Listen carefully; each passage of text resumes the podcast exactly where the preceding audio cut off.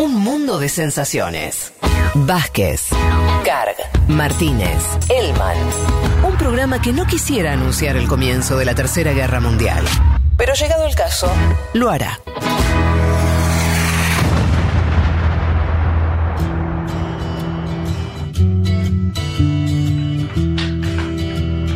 Bueno, Leti, que si te parece, ¿por qué no nos metemos en tu tema del día de hoy que es bien interesante. Así es, Fede. Ningún oyente lo ha pedido, pero yo creo que es un tema realmente muy interesante. Me gustó mucho hacer esta columna.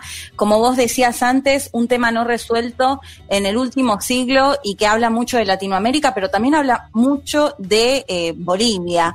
Eh, para entrar un poco más en contexto, contábamos que la columna de hoy va sobre este pedido histórico de parte de Bolivia de su salida soberana al mar, su salida al Océano Pacífico, pedido que le hace a Chile y que Chile se ha negado históricamente a acceder a ese pedido.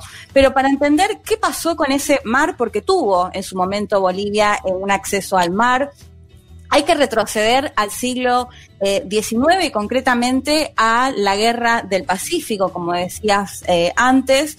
Hay que decir, y esto siempre lo remarcaba mucho, lo remarca mucho Evo Morales, que cuando Bolivia se independiza de España en 1825, tenía su salida al mar. Si una mira o busca el mapa, se va a ver que gran parte de lo que hoy es el norte de Chile era territorio boliviano, ¿no? Y que con esta guerra del Pacífico, que eh, ah, bueno, lo, que pasó, para entrar un poco, lo, lo, voy a contar un poco por arriba igual, pero lo que pasó en la guerra del Pacífico fue que Bolivia aumentó un 10% el salitre que eh, em, estaba a cargo de una empresa. estoy escuchando la música muy fuerte, perdón.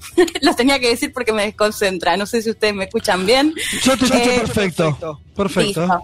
Eh, bueno, que lo que decía es que lo que hizo Bolivia fue ponerle un impuesto de unos 10 centavos a la empresa chilena esta para el salitre que se explotaba en este territorio boliviano. Esto es tomado muy mal por eh, Chile, que lo adjudica a un tratado que se había firmado por el cual Bolivia no podía aumentar ningún tipo de impuesto, pese a que se sacaba de su propio eh, territorio.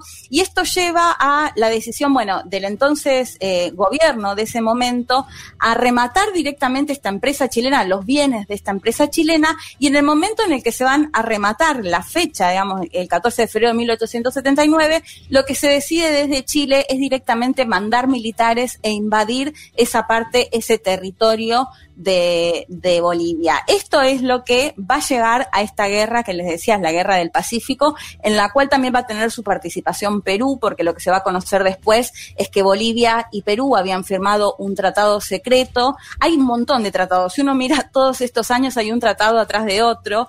Eh, bueno, habían firmado una especie de tratado secreto que eh, lo que lo, básicamente lo que hacía Perú era estar en alianza con Bolivia si algo de esto sucedía, que finalmente lo que va a suceder es la guerra del Pacífico. Para meternos un poquito más de lleno, si les parece, escuchamos a eh, Jorge Richer, que él es politólogo boliviano, y nos contaba un poco cómo fue justamente que Bolivia perdió su salida al mar en esta guerra del Pacífico, también conocida como la guerra del Salitre. Lo escuchamos. ¿Qué pasó con la salida al mar de Bolivia? nos tenemos que remitir a lo que fue la Guerra del Pacífico del año 1879. A consecuencia de ella, Bolivia perdió su acceso soberano a las costas del Pacífico y una importante cantidad de territorio que está en la zona de Antofagasta, Tocopilla, Mejillones, que hoy día pertenecen al país de Chile. El motivo de aquello fueron básicamente las reservas y los recursos salitreros, que en ese momento tenían una importancia económica determinante y sobre los cuales Bolivia había grabado con un impuesto que fue del desagrado de Chile. Esto produjo la invasión a los territorios eh, que tenían estos yacimientos salitreros y se produjo finalmente la guerra del Pacífico un 23 de marzo de 1879. Entonces, repasando un poco, lo que había hecho Bolivia es le aumenta el impuesto a la empresa chilena que llevaba adelante el, la producción del salitre. Lo que hace Chile es enviar a estas fuerzas militares que van a invadir, que van a tomar lo que es Tocopilla, lo que es Antofagasta, que actualmente es parte del territorio chileno, de parte del norte chileno, y además también va a tomar parte de Perú. De hecho, las fuerzas militares van a llegar incluso hasta Lima. Van a tomar en 1879 la provincia peruana de Tarapacá y a comienzos de 1880 la zona de Tacna y de Arica. Por eso les decía que la Guerra del Pacífico también había incluido a eh, Perú. ¿Qué es lo que pasa? Bueno, después se termina firmando un tratado en 1904 que busca ponerle fin a eh, esta guerra, pero Chile se va a quedar con esa parte de Bolivia, ese territorio por el cual salía al mar, y se va a quedar con Arica por la parte peruana. Leti, porque hay, hay una hay dos cosas que pasan con Chile ahí, que es eh, a fin del siglo XIX, Chile tiene un ejército que es eh, mucho más poderoso que el de sus vecinos. Es el primer dato que se muestra en esa guerra, pues, como que la, gana con bastante facilidad. Y segundo, tiene eh, en, en, esa producción del salitre y demás, tiene un desarrollo de, una burguesía, llamémosla, ligada a, eso, a esa producción también muy potente, ¿no? Como que se le juntan dos cosas que hace que entonces se imponga con una, una fuerza sobre Bolivia y sobre Perú bastante, bastante importante. Sí, y agrego dos más, también fuerza marítima importante, porque toda en la, en la parte que es del desierto de Atacama y todo eso era fundamental. Y por otro lado, que en estos territorios que eran bolivianos, la gran mayoría de la población igual era población chilena, en base a lo que decías, ¿no? De estas empresas que justamente llevaban adelante, eh, bueno, lo que tenía que ver con el, con la producción del salitre. Además, un dato más, Fede, que esta parte de este territorio que Chile se va a quedar, de territorio boliviano, es también casi la mitad de lo que se produce con el cobre, que sabemos que el cobre es clave, es el producto clave de Chile y para la economía chilena, pero justamente se da en este territorio que va a quedar en manos de Chile cuando en realidad era parte de Bolivia, ¿no? Bueno, ¿qué va a pasar eh, después de estos tratados y durante casi todo el último siglo? Los distintos mandatarios bolivianos o bolivianas se van, van a pedir, justamente van a reclamar, no tanto que se les devuelva ese territorio, sino que les concedan al menos un acceso al mar, un pasaje, hay distintos, un enclave marítimo, hay distintas, eh, distintos pedidos, digamos, pero no necesariamente que le devuelvan todo ese territorio que, que conquistaron y que ya forma parte de Chile. ¿Qué va a pasar? Bueno, esto va a generar una constante tensión, me animaría a decir, no solo en la dirigencia política, sino también a nivel poblacional, digamos, un malestar con entre los vecinos, digamos, acusándolos, bueno, de haber invadido, de no permitirles eh, la salida al mar. Y esto se vio muy representado en una reunión de la CELAC entre Evo Morales y Sebastián Piñera, y me parecía interesante traerlo y volver a escucharlos, ¿no? Porque eh, Evo Morales aprovechó, digamos, la ocasión, como lo ha hecho en distintos foros que por ahí no tenían que ver con cuestiones bilaterales, que vamos a ver que esto es lo que le cuestiona a Piñera. Pero si les parece, escuchamos qué le decía Evo Morales a Piñera, que ya había hablado, en base a el pedido de Bolivia. ¿En qué año? ¿En qué año? Lo de la CERAC ya te busco porque no me acuerdo, ah, pero fue hace unos años, fue en, el otro mandato de, Piñera. Claro, este, por eso, te, lo preguntaba, porque no, es tan reciente, es algo... No, no, viene de, hace años. Sí, CELAC nació en 2011, así que tiene que ser posterior a ah, eso. 2012, por ahí. Bien. Ya, te lo confirmo mientras vamos escuchando, si te parece, qué le decía Evo Morales a Piñera. Yo quiero felicitar al hermano presidente porque plantea perfeccionar el tratado es un reconocimiento que el tratado es imperfecto, pero cuando hay tratados y convenios internacionales que violan los derechos de los pueblos, pues esos tratados o convenios no son intangibles. Por parte del pueblo boliviano, el acceso soberano al Pacífico constituye un derecho irrenunciable, por quien nos afirmó hace un momento que ha habido guerra. No se puede quitar a la fuerza de manera injusta la salida al mar del pueblo boliviano. Muchas gracias por su paciencia. Bueno, ahí lo escuchamos. 2013, Fede, eran en primer, 2013. primera administración de Piñera, eso estaba segura, pero no me acordaba en qué año exactamente. Bueno, lo que básicamente dice Bolivia, por otro lado hay que decir que cuando se hizo la constitución nueva en 2009, la constitución del Estado plurinacional de Bolivia, hay una parte que se le dedica especialmente y plantea un poco lo que decía Evo Morales, ¿no? Que Bolivia tiene el derecho irrenunciable e imprescriptible sobre el territorio que le dé acceso al Océano Pacífico y su espacio marítimo a través de medios eh, pacíficos, ¿no? Bueno, lo que le planteaba un poco a Piñera ahí es, ustedes no se pueden basar en un tratado y no se pueden basar en una guerra para justificar que no se le conceda este acceso al mar de Bolivia, ¿no? A grandes rasgos es un poco esto lo que le plantea. Y por otro lado, lo que le dice a Piñera, que no está en esta parte del audio, pero sí lo vamos a escuchar ahora al presidente chileno que le contesta, lo invita porque este tratado de 1904, cuando eh, se queda con este territorio boliviano, lo que hace el gobierno de Chile es decir, bueno, nos vamos a quedar con este territorio, pero nosotros vamos a hacer algo. Por ejemplo, lo que tenía que ver con el ferrocarril. Nosotros vamos a construir el ferrocarril que va a pasar de Chile a Bolivia, que va a llegar incluso a La Paz. Y lo que le planteaba Evo Morales en el audio es, eh, bueno, lo invito cuando termine este foro, a- así directamente, ¿no? Era un momento bastante de, de tensión. Lo invito a que vayamos al tren a ver si este tren funciona o no funciona, o qué pasó con esta que les correspondía, digamos, de parte de ustedes, ¿no? Si nosotros- Para, porque eso, eso es, a ver, Leti, para entender, Sí. eso es importante. Lo que vos decís es, corregime, eh, o amplíame. Sí. Vos decís que lo que dice Chile es, eh, nosotros, es verdad, digo, nosotros nos quedamos con, con esta tierra, pero le dimos a Bolivia igual acceso al mar, en sentido que le dimos acceso al puerto a, a través de un tren que vos decís que va desde La Paz hasta el puerto en el norte de Chile. No, en realidad es, es como, a ver, esto ahora lo vamos a hablar igual porque lo que hace Bolivia es sacar sus productos a través de otros puertos de los países vecinos, digamos, eso es algo que se acuerda incluso con la Argentina. Pero no, lo, lo que hacía referencia en parte Evo Morales y Sebastián Piñera es que al basarse en este tratado de 1904, lo que planteaba de alguna manera Chile es, bueno, nosotros nos quedamos con esta parte, pero nosotros invertimos, si se quiere, porque de hecho la empresa del salitre también era eh, también hacía el ferrocarril. Entonces, bueno, nosotros como contraparte construimos el ferrocarril, construimos, digamos, contribuimos en lo que tiene que ver con más la, la inversión y eh, en ese sentido, no sé si se entiende. O sea no, que- no, no, no, pará, no, no entendí. No entendí cuál es la diferencia con lo que dije yo. ¿Cómo, cómo es el- la cuestión entonces?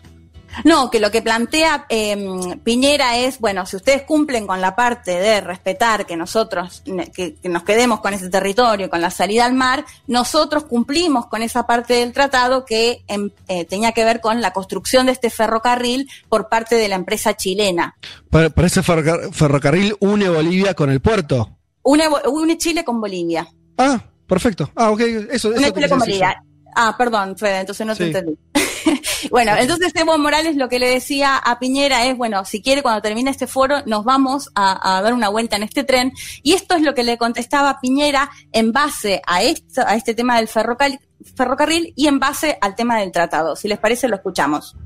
Gracias, presidente Morales. Acepto su invitación, pero le quiero recordar que desde Arica a Viviri, que es donde está la frontera entre nuestros dos países, el ferrocarril es responsabilidad nuestra y está y va a estar operativo. Desde Viviri a La Paz, es decir, en territorio boliviano, el año 1920 Chile construyó el ferrocarril y se lo entregó una administración a Bolivia o a una empresa boliviana. Así que yo me hago cargo de que el viaje ande bien desde Arica hasta Viviri y usted de, de hasta el Alto en La Paz. Y finalmente, los tratados son para cumplirse y como le dije ahora y tantas veces, no basta una decisión unilateral para modificar un tratado, pero sí, insisto, en la voluntad de reunirnos, y aprovecho de invitar una vez más a Bolivia a sentarse a las mesas de negociación y de trabajo donde las hemos invitado tantas veces, y no aburrir o a veces, ¿cierto?, abusar de la paciencia de estos foros multilaterales,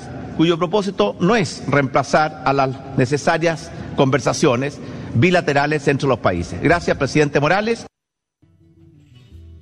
Bueno, ahí lo escuchábamos, ¿no? Lo que le respondía, bueno, desde la frontera para abajo es mi responsabilidad, de Claro. la frontera para arriba Ah, pero- Actualmente el tren está todo operativo. Lo que le planteaba Evo Morales es que en el 2001 ese tren no estaba operativo y que era responsabilidad de, del gobierno chileno porque en parte era lo que se había firmado en el tratado. Y por otro lado, Piñera diciéndole, bueno, los tratados son para cumplirse. De hecho, plantea, sí, que, imagínense qué, qué, qué pasaría en el mundo si no se cumplen estos tratados. Bueno, y la postura de Bolivia diciendo, bueno, pero fue un tratado que se firmó en el marco de una guerra, es decir, que deberíamos volver a ver este tratado y, bueno, que Bolivia tenga finalmente su acceso al mar. Bueno, esto es lo que va a caracterizar a los gobiernos eh, tanto de Chile como de Bolivia, sobre todo con la llegada de Evo Morales. De hecho, en el 2013 lo que va a hacer eh, el gobierno de Evo es eh, plantear una, una denuncia en, en, la Corte de La Haya justamente para pedir para que se para que dé un fallo acerca sí. de tema. De hecho,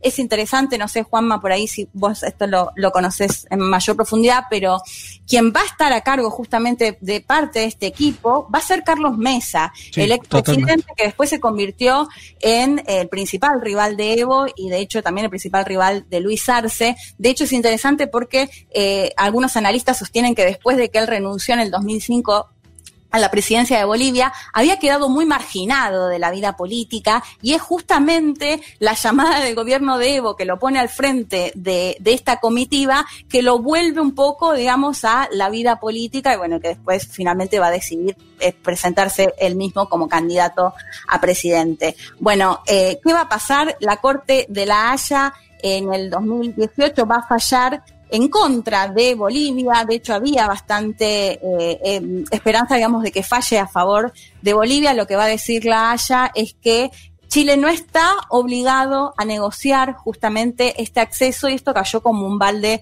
de agua fría, por supuesto, todo, no sé si recuerdan la imagen de propio Evo junto a Carlos Mesa y toda la comitiva que eh, anunciaban la decisión de, de, la Corte de la Haya. Le sí, de hecho, Evo, Evo viajó y Piñera se quedó siguiendo eh, en Santiago sí. de Chile, ¿no? Eh, lo cual daba a entender a cierta parte de la prensa, decía, che, está viajando Evo Morales, espera un, un algo positivo por parte de la Haya y terminó sucediendo lo contrario. Totalmente, sí, pero además se lo puede ver en las imágenes, ¿no? La cara de, de decepción, digamos, porque realmente creo que, esperaban que la Haya, la Haya falle a favor de, Bolivia y esto no sucedió, de hecho buscando de alguna manera, diciendo, bueno, pero tampoco es que lo prohíbe, pero la realidad es que el hecho de que no lo haya puesto como obligatoriedad por parte de Chile eh, le quitó un poco, digamos, el peso a, a la demanda boliviana sobre su salida soberana al mar. Si les parece, ya para ir terminando, volvemos a escuchar a Jorge Que yo le preguntaba, bueno, ¿y qué pasa después de esta decisión de la Haya? Digamos, ¿qué puede hacer Bolivia sobre su pedido de salida al mar? Si les parece, lo escuchamos el resultado y el fallo de la Haya ha sido absolutamente perjudicial para Bolivia en sus aspiraciones marítimas y deja en posibilidades muy reducidas las opciones de otros escenarios en los cuales se pueda tener verdaderamente incidencia e importancia en el pedido. Podrá ser, por ahora, seguramente, un pedido de que Bolivia pueda negociar y volver a las costas del, del, Pacífico, pero carecerá sin lugar a dudas de la fuerza necesaria, menos de la obligatoriedad de Chile para poderse sentar a conversar, tratar y negociar este, este tema. Bueno, ahí como les decía, ¿no? Le complicó más la situación aún a Bolivia porque justamente no recae una exigencia sobre Chile para sentarse a negociar. Lo que Chile dice es, bueno, nosotros les ofrecemos nuestros puertos, les permitimos, pero no, de hecho, hablaba con eh, Daniel Jadwe, que lo hemos entrevistado, hablaba con él para esta columna, porque él, como lo hemos comentado, posiblemente sea candidato a presidente de Chile, y él plantea que si llega a la presidencia va a hacer un plebiscito para ver qué quiere decidir los chilenos y las chilenas acerca de este tema, porque él me contaba que ningún mandatario ni mandataria anterior estuvo a favor de avanzar en, la salida al mar o, de brindarle la salida al mar a Bolivia. De hecho, me decía que el momento en el que más cerca se estuvo de una posibilidad de negociación fue durante la dictadura de Pinochet y cuando gobernaba otro dictador en Bolivia, Hugo Banzer, que la historia de Hugo Banzer también es muy interesante, quizás la podamos contar en otra columna, que fue el momento en el que los dos países estuvieron más cerca de llegar a una negociación para que Bolivia tenga su salida al mar, pero que después la constante ha sido la, la negación, digamos, por parte de los mandatarios y las mandatarias chilenas a darle finalmente esta salida al mar, que como les decía, en, en la guerra del Pacífico Bolivia perdió 400 kilómetros de costa y unos 120 mil kilómetros de territorio. Pero ya el pedido no tiene que ver con que se devuelva ese territorio, que por supuesto ya más de un siglo que es parte de Chile, que las personas que viven ahí se sienten chilenas y chilenos, sino que lo que pide es al menos una salida al mar, es una... Igual, Leti, una, perdón, una, una, un detalle sobre eso de la sal. Cuando decimos salida al mar, también hay un problema ahí con lo que se entiende por salida al mar, ¿no? Porque desde el lado chileno, lo que te dicen es no, porque, claro, pero por ejemplo, hay, hay, hay, por lo menos hay un puerto que está bajo jurisdicción, está controlado por Bolivia, de hecho. O sea, pasa que, bueno, no, no es sí, no es un corredor en el sentido, no es territorio, ¿no? Claro, no es, eh, lo que ellos piden es salida soberana al mar. Claro, pero bueno, el, problema de eso, el problema de eso es que, sí, no me imagino a Chile cediendo territorio. Ese, ese es el problema ahí, ¿no? Como Está complicado eso. No, no, de hecho, bueno. Y por esto a nivel político lo que te dijo Jado, Leti, o sea, es así como es popular la demanda en Bolivia de salir al mar y se suman expresidentes como hizo Mesa con Evo Morales, es impopular en Chile el tratamiento. Por más que Jadwe quiera, no creo que lo haga tampoco. Sí, totalmente. Hay, hay que ver, yo le preguntaba por números y, no tienen muy claro, digamos, cuál puede ser el apoyo de, Chile o de los chilenos, eh, pero igual yo creo que a nivel poblacional hay eh, parte de, las, de la sociedad chilena que eh, considera un poco injusto, digamos, esto que se le haya quitado la salida al mar de Bolivia. Me parece que un plebiscito estaría bueno para ver realmente qué, qué piensan los chilenos y las chilenas y ver si finalmente Bolivia puede tener, como decía Fede, su salida soberana y no depender de los puertos o de la jurisdicción o de la relación con los países vecinos para que puedan justamente comerciar sus productos.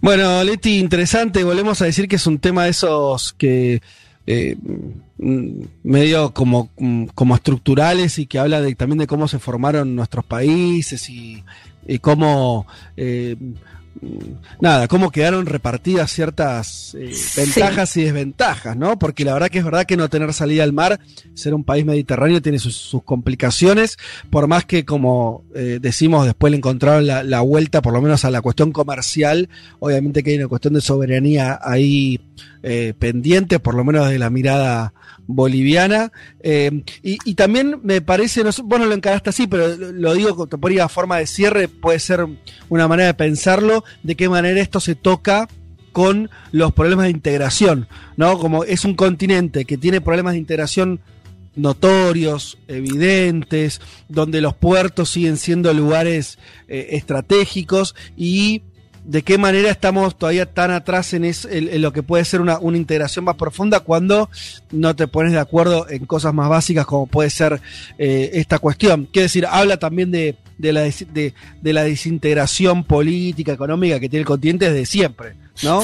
Sí, Fede, y un dato más que lo decía antes, también que habla mucho de la historia boliviana, ¿no? Porque en definitiva el origen de que se le quite este territorio tuvo que ver con una decisión que tomó sobre sus propios recursos, ¿no? Lo que tenía que ver con el salitre y bueno, después lo que vimos con Evo Morales y, y también la estatización de los recursos naturales, digo, me parece que eso habla mucho de la historia boliviana, acompañado además que es algo que Piñera le repetía mucho como chicana, diciéndole, bueno, pero los propios dirigentes bolivianos votaron esto, votaron ceder este territorio. Digo que también es la historia de, de los mandatarios bolivianos cediendo al poder extranjero, a las, a las empresas extranjeras sobre bueno, los recursos naturales para los bolivianos y las bolivianas.